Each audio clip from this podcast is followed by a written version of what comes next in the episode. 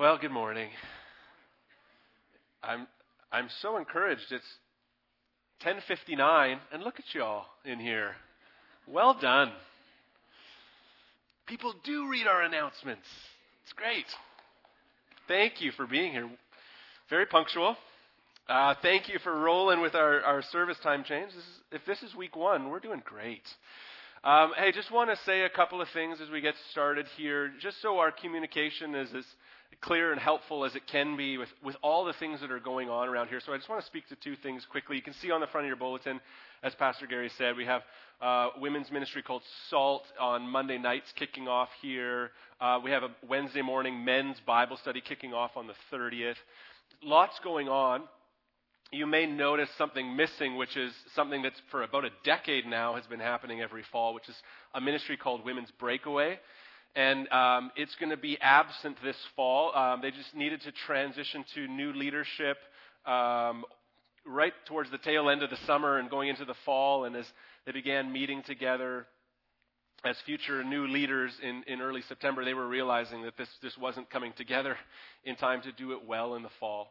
What's really encouraging to say about, uh, about women's ministry on Tuesday mornings is that there's a couple of really willing and gifted women in Jessica Ross and Amanda uh, Weeb who are taking on the leadership of this ministry and have some great support, and Jill Henderson and others. And, and they're really looking forward to, to relaunching uh, women's ministry on Tuesday morning starting in January. But we do want to apologize. Our, communication hasn't been super great. We've been waiting to see how they'd like to lead and, and in what way it should go, and if we have enough time to get her done. And so, uh, uh, valiant attempts. This is a really felt uh, need and wonderful ministry we have. We appreciate your patience and grace in allowing us to take a, a fall off in order for these women to to launch in January in a way that they're really excited about, and, and we really support.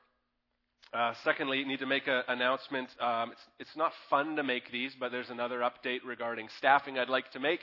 Here, we've had a couple pastors join us recently, but unfortunately, I have I get to be the bearer of bad news this morning and let you know that last week uh, Pastor Chad submitted his resignation to, to myself and to the lead team, and the lead team has since accepted that resignation. Chad has been our executive pastor here um, for the last couple of years, I guess now. Wow, it's flying. And um, and so he has uh, submitted his resignation. Um, they plan on living locally and, and, being a part of Central, which is always really encouraging. That um, things are good here, um, but simply um, he's just been leaning on the Lord and trying to discover where God is leading him, and, and has found an opportunity with a nonprofit organization um, to use some of his gifts that seem really right down his alley, and we just want to bless him in that. Um, and so, want you to know the Berneskis will be around and continue to be around, but I encourage you uh, love them, bless them, hug them. Give Chad really long, awkward embraces just to mess with him. Whatever you want to do. Um, but we, we want to love them well as they transition. And um, also appreciate your prayers for them and prayers for us as a church. Here's, here's another transition that we uh, have to make. But if, if if we get to look at the past as any indicator of what God will do, where there's a need in Christ's church, as we give ourselves to faithfulness and prayer, He provides and provides in miraculous and wonderful ways. And so, really trusting the Lord in that. But wanted to make you aware, and it's with sadness I mention that on a personal note as I think about Chad. Uh, I had the privilege of stepping into the lead pastor role here not even a year ago. And Chad uh, has had this executive pastor role of really being a kind of a, a, my, my my right hand man that I get to run with, and he's also really spent a lot of time protecting me from things um, like excessive amounts of meetings and stuff that would literally make me drown. So, um, just get, allowing me to thrive and start well by, by giving myself to study and prayer. Chad has taken on leadership in a lot of ways that get very little recognition, and he's done so in an incredible way. His, his work ethic and commitment to this place and to Jesus have been wonderful. So, uh, yeah. But a, uh, um, a, transition nonetheless to be in prayer for and appreciate that. So send your love Chad's way. Um, we are continuing a series uh, called One Anothering. We started it last week at kickoff. One Anothering, um, we're calling it that for two reasons. One, it's fun to make up words. And secondly, we're calling it one anothering because we want to focus this fall at, at, a number of one another passages in the New Testament that tell us how to act as a church. What does it mean to be a local church, to be community together? We gather here. Is there more to it, perhaps, than many of us recognize? The New Testament tells us over and over again about these things, how we are to treat one another. That's not humanity at large, although there's much to say about that. But the one another phrases have everything to do with the church brothers and sisters in Christ, the saints, however you want to phrase it, and how we ought to look. So we began with love one another, and everything flows from there. And we pick it up this morning with um, pray for one another.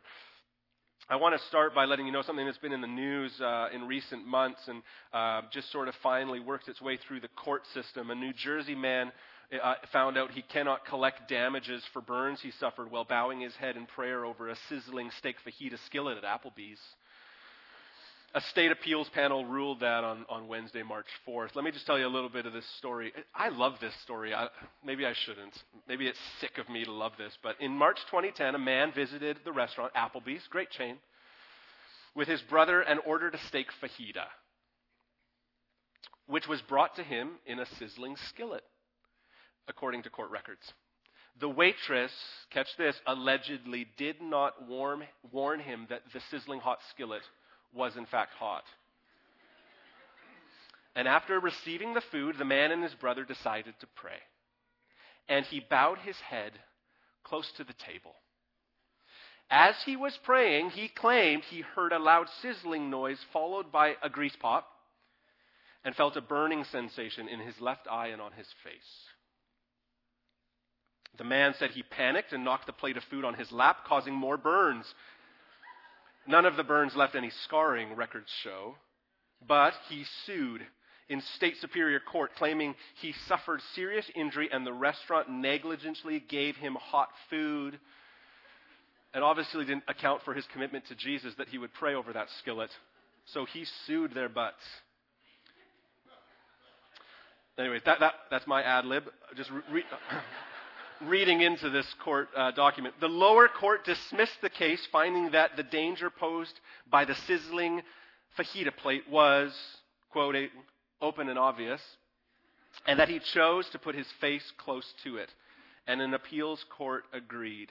I tell you this story as we look at prayer this morning because then I think it makes sense of my sermon title this morning Sizzling Poppin' Prayer. Uh, so let's do it. No, it's not. We're not doing that. But there's many things that we could say about prayer. What do we do with prayer? We could say so much about prayer, could we not? Prayer is near and dear to the heart of everybody who's walked with Jesus for any amount of time. We find it difficult sometimes and we'd love to learn how to pray better or pray more effectively. And, and we also could speak of all the joys that come from prayer in general. And so, what do we do with a topic that uh, about prayer? Well, I want to say a couple things. This past spring, we were doing a series called Help My Unbelief, and we responded to your questions. And the questions that was question that was asked a lot was if God is sovereign, why pray? If God's in control of everything, will do ultimately as he pleases and, and, is his will, what's the point of prayer? And so we spent some time there, this question about prayer generally, and we said then that prayer changes our hearts and prayer fosters intimacy with God and prayer is a means that God has ordained to accomplish his purposes. That's church jargon to say, that's theology to say that prayer actually makes a difference. And it draws our hearts more in relationship with Jesus. It fosters intimacy with God. It changes us. So we could talk about prayer in those general terms, or we could talk also about uh, how we are to pray for all, pray universally. We could talk about that because 1 Timothy 2 1 says, First of all, then I urge that supplications, prayers, inter- intercessions, and thanksgivings be made for all people. It goes to talk about people in government and kings, that we should pray for all. Or as Jesus said in Matthew 5 43, you have heard that it was said, You shall love your neighbor and hate your enemy. But I say to you, love your enemies and pray for those who persecute you. So we're, we're, we're we're told to pray for all. We're told to pray for our leaders. We're told to pray for even those who persecute us. Who are we not to pray for? So we could go that route. But I, I, I want to say that, that we could say so much about prayer, but we're zeroing in here on what it means to pray for one another, to be church family, right? The, the subtitle of this series of, uh, of one anothering is that we are to be the loving counterculture of gospel community. That there is a loving countercultural gospel community. So as we gather, people should see distinct things. They should see what makes us different. There's distinctives to the Christian family, to the church. And one of those is that the church pray for one another. They just do. And so that's what we're zeroing in on. So let me show you where we are instructed to pray for one another. If you have a Bible, you can turn to John, uh, James chapter 5. Um, we see the instruction given in verse 16. We'll, we'll start in verse 13. It'll also be on the screen. Here's James 5, verse 13, on praying for one another. Is anyone among you suffering? Let him pray. Is anyone cheerful? Let him sing praise. Is anyone among you, the church, sick? Let him call for the elders of the church and let him pray, let them pray over him, anointing him with oil in the name of the Lord. And the prayer of faith will save the one who is sick, and the Lord will raise him up. And if he has committed sins, he will be forgiven. Therefore, confess your sins to one another and pray for one another, that you may be healed. The prayer of a righteous person has great power as it is working. So if you have a bulletin or you want to follow along, there's four points this morning, and I'll tell them all to you now, and then we'll walk through them. We pray for one another because, first, this may seem really obvious, but the Bible tells me so. We pray for one another because the Bible tells me so. The B I B L E says it. So we go there too. We pray for one another, secondly, because it is powerful and effective. Thirdly, we pray for one another because of the innumerable benefits of corporate prayer. It's a bit of a sermon point cop out. there are so many benefits, but how do you list them? There are so many benefits to praying for one another. Thirdly, we pr- or fourthly, before we pray for one another because to be like Jesus is to intercede for others. That's part of what it means to become more Christ-like. So let's pray. God, thank you for your word. God, I thank you that yeah, you make it really clear um, what you desire from us. And all, all, the while, as we hear sometimes hard commands or hear encouragements or hear what sometimes sounds like just another thing we have to do, Lord, it could not be further from the case. You lovingly draw us to learn these things so that our lives can be more fruitful, more faithful, more abundant. And you give us the power by your Spirit to achieve it with joy and gratitude and passion. So, God, I thank you for what you're teaching us about being the church and pray that you would guide our time here this morning. In Jesus' name, amen. See, we pray for one another because the Bible tells me so. Look, this seems obvious, but it is the foundation by which the structure of prayer for others is built upon. We pray for one another because we're instructed to. Because let me tell you, there are going to be times when you don't feel like praying for someone else. You feel like I'm just taking, I'm just praying about my stuff. Right? There might be moments like that. I sure have them. Right? I just want to pray about the things that are pertinent on my own heart. But when we know that we're instructed by the scriptures, that we are told to, commanded to pray for each other, it's sometimes that, that thing we need to know deep in our hearts that, that, that it's, we're faithful to go there and to do that. And so it's really important to know as a root, as a foundation, that we're instructed to pray for one another. See, where the Bible speaks, we always need to be reminded of this God speaks. When we obey the commands of the Bible, when, what that means is that we're obeying God and His very words to us. Likewise, when we reject the commands of the Bible, we're rejecting God and His very words. And so, one of the reasons that we give ourselves to praying for one another, and I really think it is the foundation, is that we see that we're told to do it in the Scriptures. And really, that's reason enough. Thankfully, we're given many more reasons as well. But we can see that we are commanded to do so. We can see the instructions to pray for one another throughout the scriptures. We see in James 5:16 pray for one another. In 1 Thessalonians 5:17 we're instructed to pray without ceasing. And in verse 25 Paul says, "Brothers, pray for us." In Matthew 6 7, Jesus says, When you pray, not if you pray, but when you pray, pray then like this. And he gives us instruction on how to be faithful in prayer. In Ephesians 6 18, Paul says, Pray at all times in the Spirit, with all prayer and supplication. To that end, keep alert with all perseverance, making supplication. Supplication is asking humbly making supplication for all the saints, it says.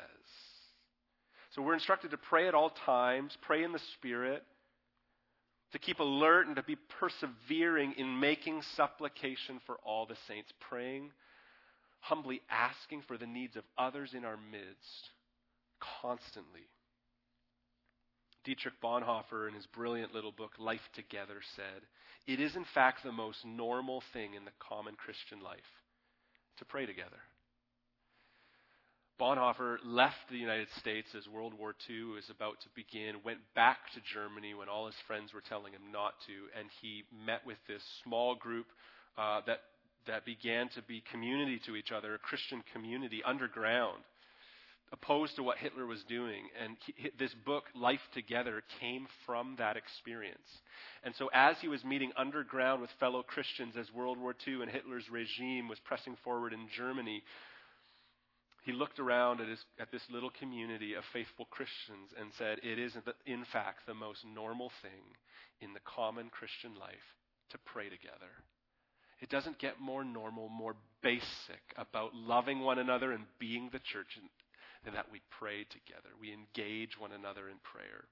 And this is, in fact, what the earliest church did. In Acts chapter 2, verse 42, it tells us what the early church, the first church, gave themselves to. It says they devoted themselves to the apostles' teaching and the fellowship, to the breaking of bread, both communion and meals together, and prayers. They, plural, devoted themselves, that earliest church that set the world on fire, to the apostles' teaching, fellowship, breaking of bread, and prayer we are instructed to follow the lead of that church and follow the instructions of the Bible as it tells us, as it commands us to pray for one another. It is the starting place. But let's move on. We'll see there is such great and varied benefit to doing so as well that we actually get a lot of joy. It's for our good and for the good of the church and world that we give ourselves to praying for one another. So, secondly, we pray for one another because it is powerful and effective. Look at verse 16 in the text. Confess your sins to one another and pray for one another that you may be healed. The prayer of a righteous person has great power as it is working. The, uh, another translation of it is a righteous person has great power. The prayer of a righteous person has great power and is effective. It is. If you're like me, you read this and go, okay, like, how super righteous is this person who has powerful, effective prayer? Like, are we talking like top tier faithfulness? Are we talking you have to be 90 plus and always praying? You, does that make you righteous? Do you have to have like 17 degrees? What, like, what, what makes you a righteous person that has this powerful, effective kind of prayer? What are the, like what is it that births that, that makes that? Well, the prayer of a righteous person, a righteous person is simply somebody saved by grace. It's some it's actually the person who says, I'm so unrighteous, I claim the righteousness of Christ in my life. If you've done that, if you've given your life to Jesus and said, I can't earn my own salvation, I need, this, I need the righteousness of Christ, if that's you, you are righteous. Not on your own account, but on Christ's. The righteous person is the follower of Jesus, period. Uber Christians included, but all of us. That's all of us. Any recipient of, of, of the grace of God a fellow Jesus follower. James wants us to know that prayer is a powerful weapon in the hands of humble, forgiven followers of Jesus. You and me. If you are counting on Christ's righteousness and not your own, and give yourself to prayer, God will use it mightily. I want to, I want to quote John Chrysostom. He was a fourth century preacher, he was the bishop of Constantinople. He was eh, referred to as the doctor of the church and golden mouthed because of his eloquence. Here's what he says about the power of prayer, and he's just using the biblical examples. He says this. He said this, the fourth century. I love to quote a dead guy. Here we go. The potency of prayer has subdued the strength of fire.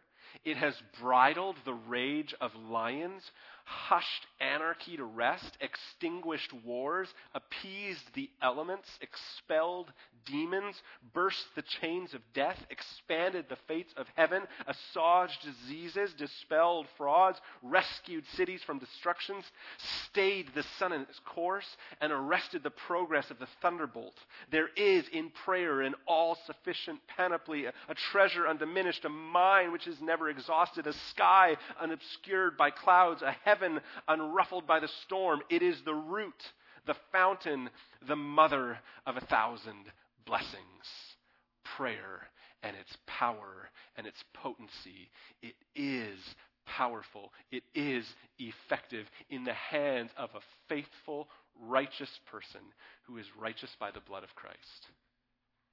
Somebody who simply says, I can't make it, Jesus, but you can do it and gives themselves to relying on Christ in prayer. Oh, the power. I confess the power of prayer is so much greater than I often think. How many times do we cough up old phrases instead of leaning into the power and potency of some sincere, humble faith, like, right, stirring prayer? God promises that the prayer of a righteous person anybody saved by grace is powerful, is effective. I want to make a couple quick clarifications on this. First, the faith exercised in prayer is faith in the God who sovereignly accomplishes his will. We pray to that end, faith in God knowing best and doing as he pleases. So we pray into that. We pray into a God who is sovereign and knows what is best, even when we don't. So we pray to that God, a God who knows how things ought to go and we want to lean into that and rely on Him. And God is the one who acts, He's the one who does it. It's because of Jesus that there's any power in our prayers.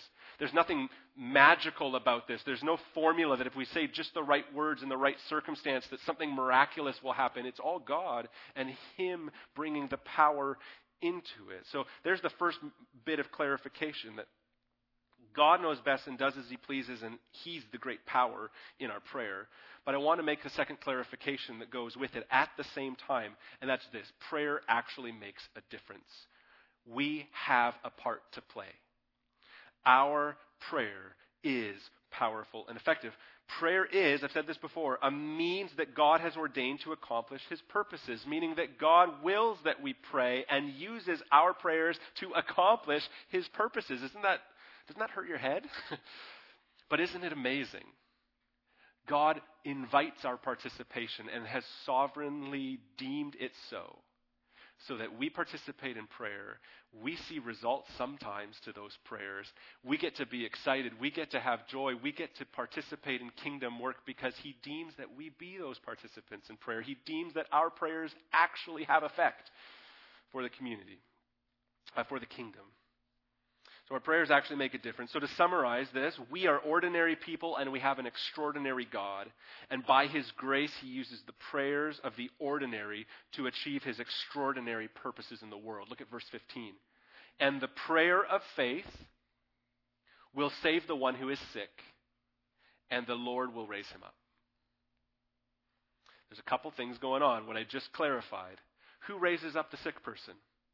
The Lord raises him up because the Lord is the one with that kind of power. And yet the prayer of faith is offered by you and me.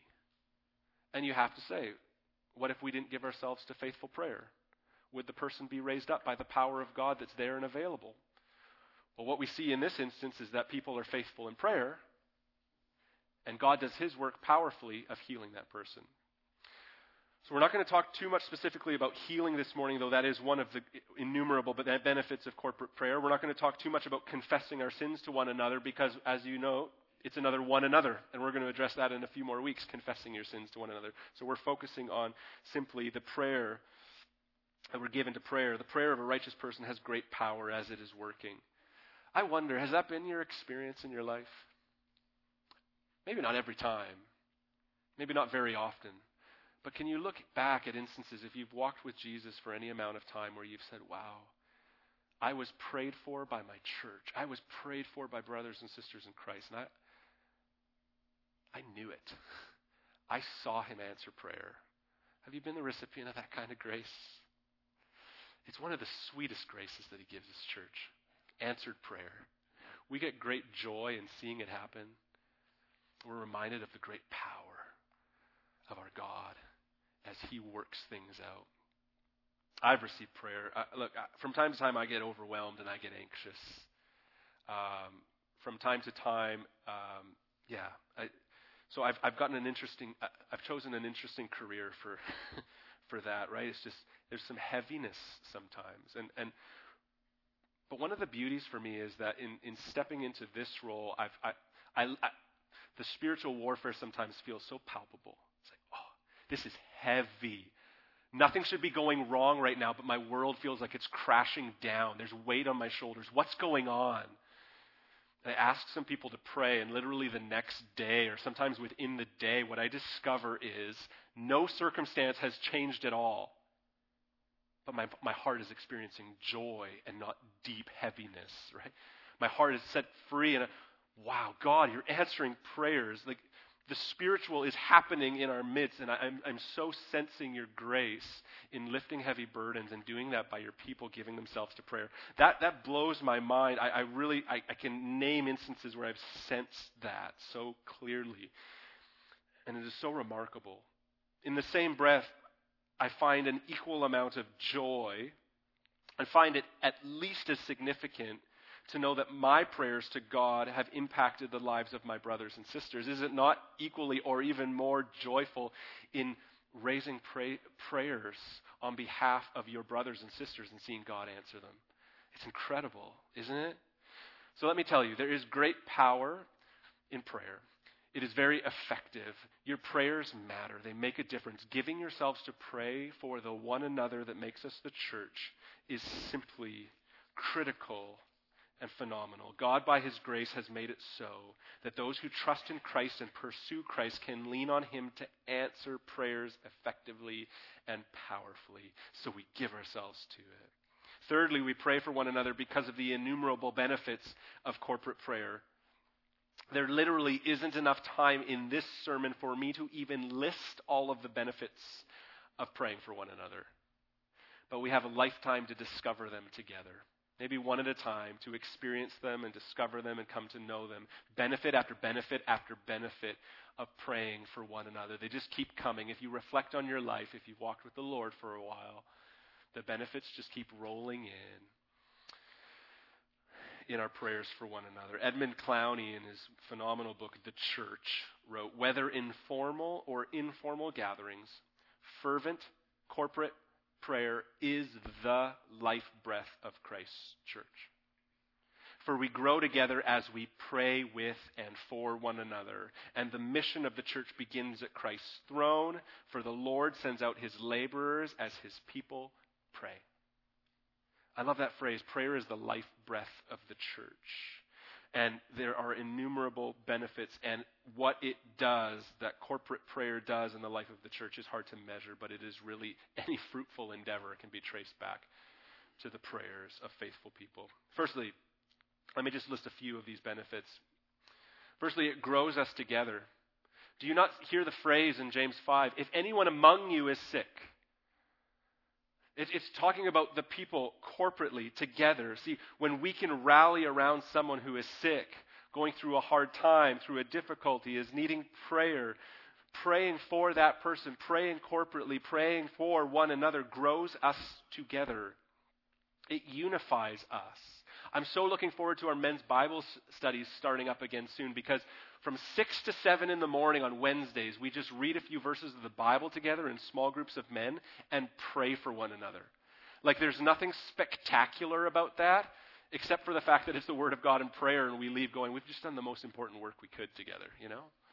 Is there anything better we could do with our time than, than, than studying God's Word, speaking it through, um, to each other, proclaiming it to each other, and praying for one another. These are really simple ingredients, and yet when I sit with those men, and as I've observed, men have found accountability through praying with other men as they open up and pray for one another. Men have found mentors for each with others because they've sat with an older man and, and they've been so edified by what that person speaks into their lives. They say, "Can we meet from time to time?"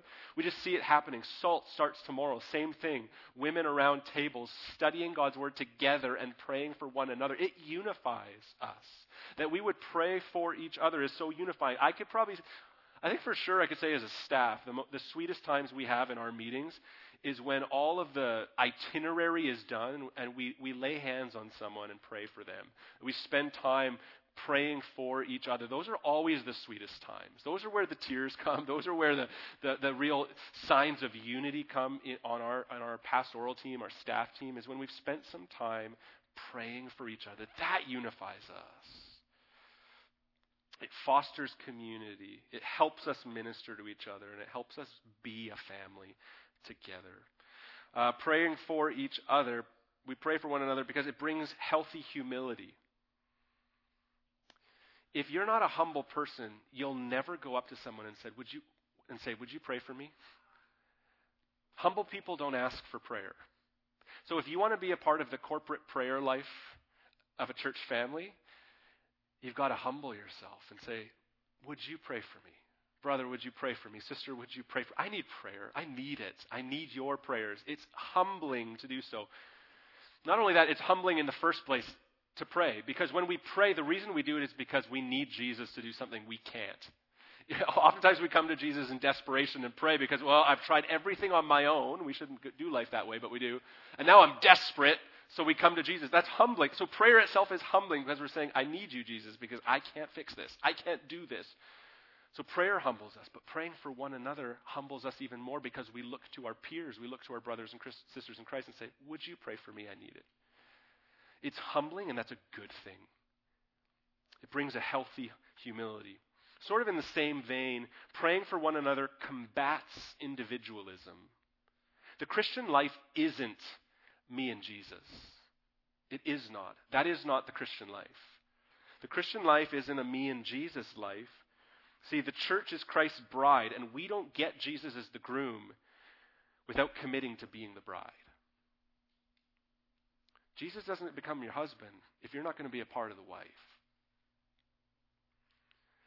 And so, praying for one another and the command to do so puts you around fellow believers. It, it combats individualism and says, see, look at the Lord prayer, Lord's Prayer when you pray, pray like this Father in heaven, hallowed be your name. Like when you pray, this whole thing, it begins with our Father. It's corporate. We're meant to pray together. We're meant to do this together. Is there a prayer time for isolation in the prayer closet? Absolutely. But Jesus' instruction on how to pray begins with the plural, our Father in heaven. Hallowed be your name as we pray among the saints and pray for one another. It combats individualism to be someone who prays for brothers and sisters in Christ. It also, mutual, mutual prayer helps us bear one another's burdens, um, bring about spiritual accountability, confession, accountability in prayer, right? We see confess your sins to one another and pray for one another. Look at the context, right? We're to do these things because they open us up to doing life with each other, to walking with each other, confessing and praying for one another. It also fuels the mission of the church. We need to be dependent people in prayer. Jesus sends out laborers. That's his work. Jesus presents opportunities for us to share the gospel. You ever find somebody's heart strangely warm to the gospel? As you're, it's nothing you've done. It's Jesus puts that opportunity there, and you have the opportunity to be faith, faithful and follow it down. Um, likewise, Jesus um, warms our hearts to faith in the first place. And so we need to pray for one another, and in doing so, it fuels the mission of the church. And I could go on and on and on. Yet I want us to hear that prayer is the life breath of the church. It, it draws us together, and it is so important. And the benefits just keep flowing. Don't you find that as you read a command sometime in Scripture and you go, Really? I have to do that? I have to add that to the list of the rules that I'm supposed to keep. You know, sometimes we read it that way, right? And sometimes people will critique it that way. It's a rule book. Full of rules.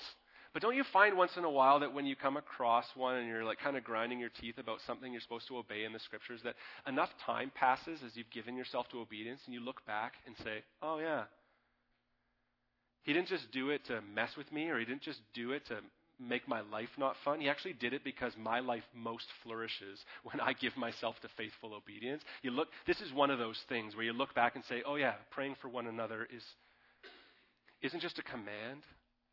The benefits to my soul, the benefits to my brothers and sisters, the benefits to the church just go on and on and on. It's a command for our good individually and corporately. Lastly, we pray for one another because to be like Jesus is to intercede for others. I want to show you a moment where Jesus interceded for someone. I can show, I'm going to show you three different contexts. Here's the first one. It's in Luke chapter 22. The next one will be in John 17, and the third one will be in Hebrews chapter 7. Here's the first one. In Luke chapter 22 and verse 31, one of Jesus' closest disciples, Simon Peter, Jesus approaches him and says this Simon, Simon, behold, Satan demanded to have you that he may sift you like wheat. That sounds intense. But I have prayed for you that your faith may not fail. And when you have turned again, turn from denying me three times, but when you have turned again, strengthen your brothers. There has been a scenario where Jesus was interceding for Peter and Satan wanted to have his way with him. And Jesus stepped in and said, You will not. His faith will not fail because Jesus interceded, Peter's faith didn't go from denial to continual denial, but went from denial to repentance to becoming a pillar in the church. Why? Satan wanted to take his soul, but Jesus interceded for him, prayed that his faith would not fail, and said, When you turn, when my prayer is answered, it will be strengthen your brothers because you're going to be a pillar in the church. You're going to raise other men and women up to lead.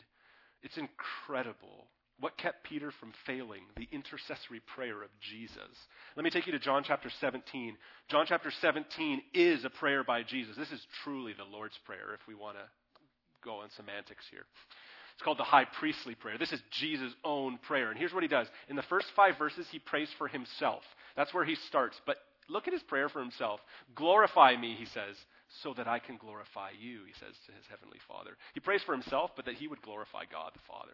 Then he moves to praying for those who believe, and he closes it by praying for those who will believe, future believers. That main passage, that main part of the chapter, verses 6 through 19 in John chapter 17, Jesus is praying for those who are his, and he's interceding for them.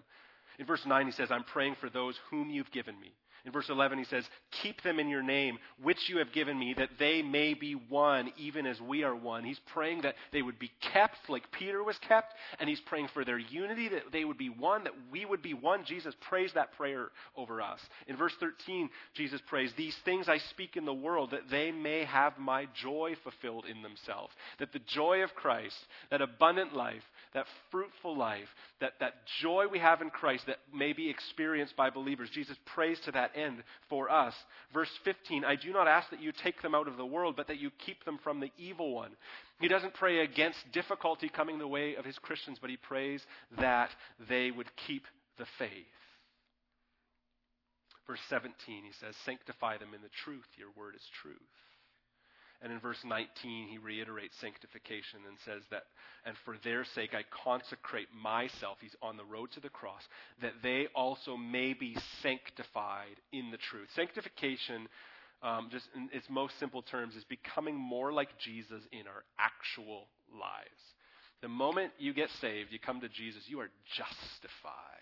You are made right. You have a spotless record. You get Christ's record instantaneously. Sanctification, though, is we're still pretty messy and we still mess up. We still sin.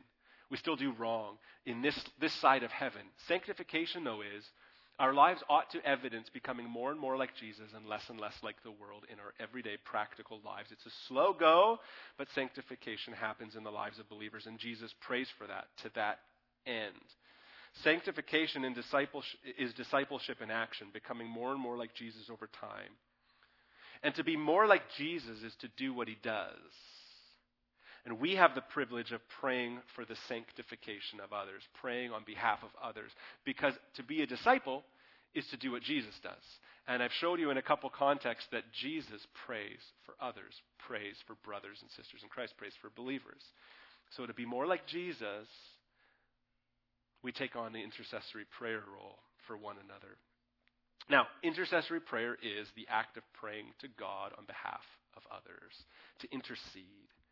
Jesus does this continually. Look at this third text, Hebrews chapter 7, starting in verse 23.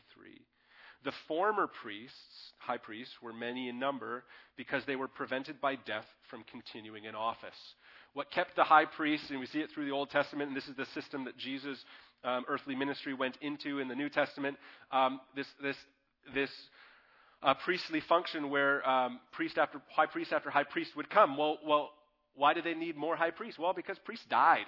And then they needed another high priest, and then the high priest died, and they needed another high priest. But verse 24 says, But Jesus holds his priesthood permanently because he continues forever. He ain't going nowhere. In verse 25, consequently, he is able to save to the uttermost. He's able to save completely those who draw near to God through him, since he always lives to make intercession for them. This is what that means is that Jesus becomes the great high priest. Jesus has a high priestly ministry. He lives perpetually to intercede for us. He did it for Peter. He d- did it and does it for all believers in his earthly ministry, and he continues to do it perpetually at the right hand of the Father. So there was this day of atonement that would happen, Yom Kippur, the high priest would sprinkle the blood of a bull and goat and sprinkle it on the Ark of the Covenant in the most holy of holies in the temple one day a year to atone for his own sins and for the sins of others. Jesus came along and both made the once for all sacrifice as high priest, didn't need to be done again, and was the once for all sacrifice, shedding his own blood on the cross. And in being our once for all sacrifice for sins, he is able to be our perpetual intercessor. So Jesus continues to intercede for you and for me. And then Peter, this guy that Satan wanted to sift like wheat, comes along in 1 Peter chapter 2 and says, You are a royal priesthood. Talks about the priesthood of all believers. Everyone who comes to Jesus becomes a priest.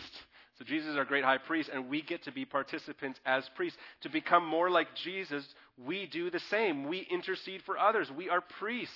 We're, we intercede for others with Jesus as our model. He's the great high priest, and he has made us the priesthood of all believers. And priests give themselves to prayer on others' behalf.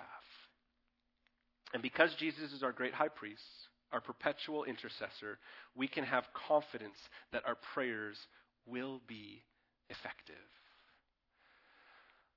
So, as we close here this morning, I just want to say this. Um, the fact that Jesus intercedes on our behalf, that in John 17, in his earthly ministry, he was praying for those who would believe. If you've given your life to Christ, you came to faith because Jesus interceded for you because he has been and continues to be your great intercessor. That at any point in your life that your heart was strangely warmed to the gospel and what you thought maybe at one time was ridiculous, you now believe and give your life to, that's due to the intercessory work of Jesus and his accomplished work on the cross. If this morning you've never given your life to Jesus, but your heart is strangely warmed, you know why that is? Because you have a great high priest who not only paid the penalty for your sin, but is interceding for you even now and giving you that strange feeling in your heart that even makes you want to come to Him. And my, my encouragement to you is to respond to that and to give your life to Jesus. I said last week that one anothering begins with one with love one another. That's the starting place, and everything else flows from there. See, one of the great ways in which we can love one another is to pray for one another one of the greatest ways to minister to one another in prayer, to pray not only for ourselves and our families, which are good things, but also to pray for our church family and believers everywhere. See, a church that loves one another is without a doubt a church that prays for one another. And a church that prays for one another is without a doubt a church that loves one another. So would you give yourself to that? To, to loving one another, and one of the ways that you do that is to to truly, sincerely pray for one another. Um, I'm going to invite our, our prayer ministry, our prayer team to, to kind of get in spots um, in the sanctuary. Um, just want to highlight them. We're going to have someone at the back of the room here, at the front of the room here, and someone up in the balcony. If you could make your way to those places, I encourage you to do that. Um, it's no coincidence that we've begun this, this, this um, ministry of intercessory prayer in our services um, as we begin a one anothering series. We, we want to learn more and more at Central what it means to minister to one another. And so um, I'm going to invite the worship band to come on up as well, and we're going to sing songs of response to God. But in the midst of that, we also want to give you the freedom and show our priority of prayer and praying for one another by giving you the opportunity to receive prayer. Maybe there's sin you want to confess this morning and you want to bring that to someone in prayer. Maybe you're carrying a heavy burden this morning and you want to be prayed for. Maybe there's um, something going on in your life or in the lives of, of those you love and you would like that to be prayed for. Can I remind you, we believe that the prayer of a righteous person, somebody who loves Jesus, is powerful and effective. So, what we're encouraging you to do in this time of response is use it as a varied time of response.